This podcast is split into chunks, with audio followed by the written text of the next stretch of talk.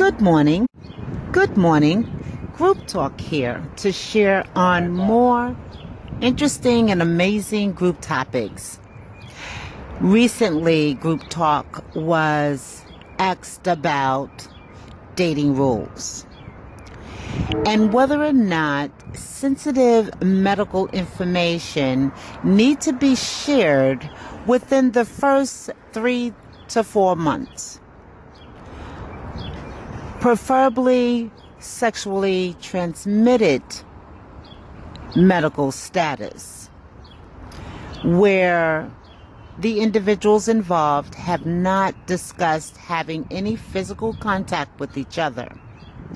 The concerns of this group was within the three to four months, emotions and feelings are developed. And is it fair to withhold such information until a decision of the couple is to have physical contact? So, Group Talk wants to put that out to the audience. We're looking forward to your feedback, hopefully, and your your on your thoughts and feelings about this sensitive topic. So please uh, send feedback